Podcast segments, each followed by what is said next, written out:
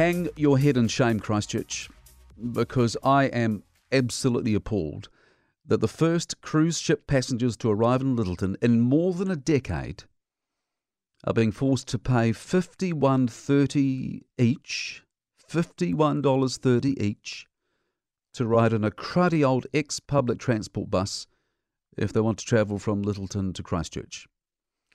That's what passengers on the first large cruise ship to visit Lyttelton in more than 10 years had to pay yesterday for return travel from the portside town to Christchurch's CBD. Is this the best way to welcome people to Canterbury? Of course it isn't. Not surprisingly, some of the nearly 3,000 people on board the Celebrity Eclipse, which docked yesterday morning, uh, thought the same. And they didn't bother leaving Lyttelton. They told Newstalk ZB that they thought $51.30 was too much. And they gave Christchurch a miss. They sailed out last night. The next ship, carrying 2,600 passengers, arrives today. More people for Christchurch to rip off.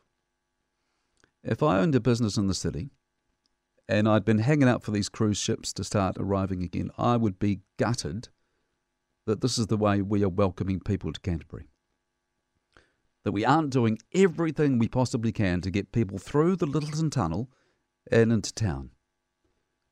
Instead, we're expecting these people to pay $51.30 each to travel in an old public transport bus. You know the ones I'm talking about? The old red bus buses that have obviously been sold to a private operator, painted over in random colours, no branding on them. I mean, Lord knows what they're like on the inside. Um, there's a photo of one of the buses on our Canterbury Mornings Facebook page. If you want to have a look. It's your classic loser cruiser. Except in this instance, it's the cruisers who are the losers, or the ones who are prepared to pay this ridiculous fee anyway. But it's us who are the bigger losers our local businesses, the people who work for those businesses, and everybody else who benefits from a thriving city. You benefit from a thriving city, I benefit from a thriving city. And look, I get that travelling costs money, and if you've been anywhere in the world, you'll know that if you're a tourist, you pretty much have to pay money just to breathe. But this is different. It's very different.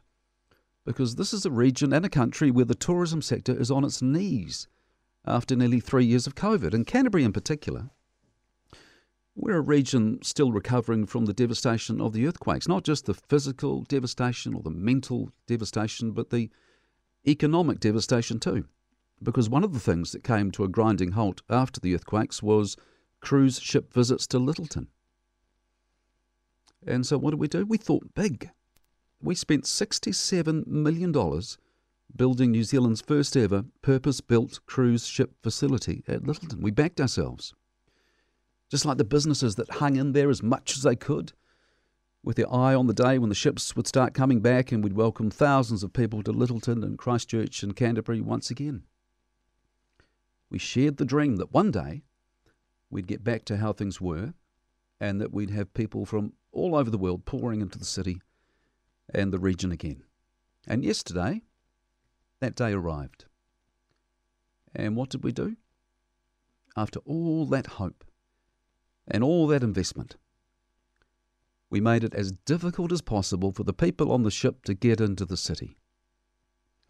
We put up a barrier we thought we'd fleece these people we've been waiting years for, people we desperately need to visit and support our shops and our cafes and other attractions. I tell you what, if the Christchurch City Council or its tourism agency Christchurch NZ tries to tell us that they have no control over what these visitors are being expected to pay to travel on these cruddy old buses from Lyttelton to town and back, and if they say the price was set by the cruise ship companies, it has nothing to do with them, I'll be telling them that they have missed the boat big time on this one.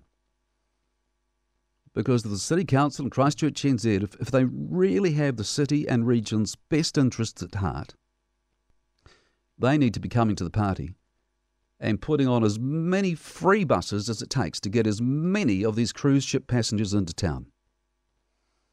Which is why I'm saying today that Christchurch needs to hang its head in shame because at this rate, greed is going to be a much bigger threat to our tourism sector than COVID ever was.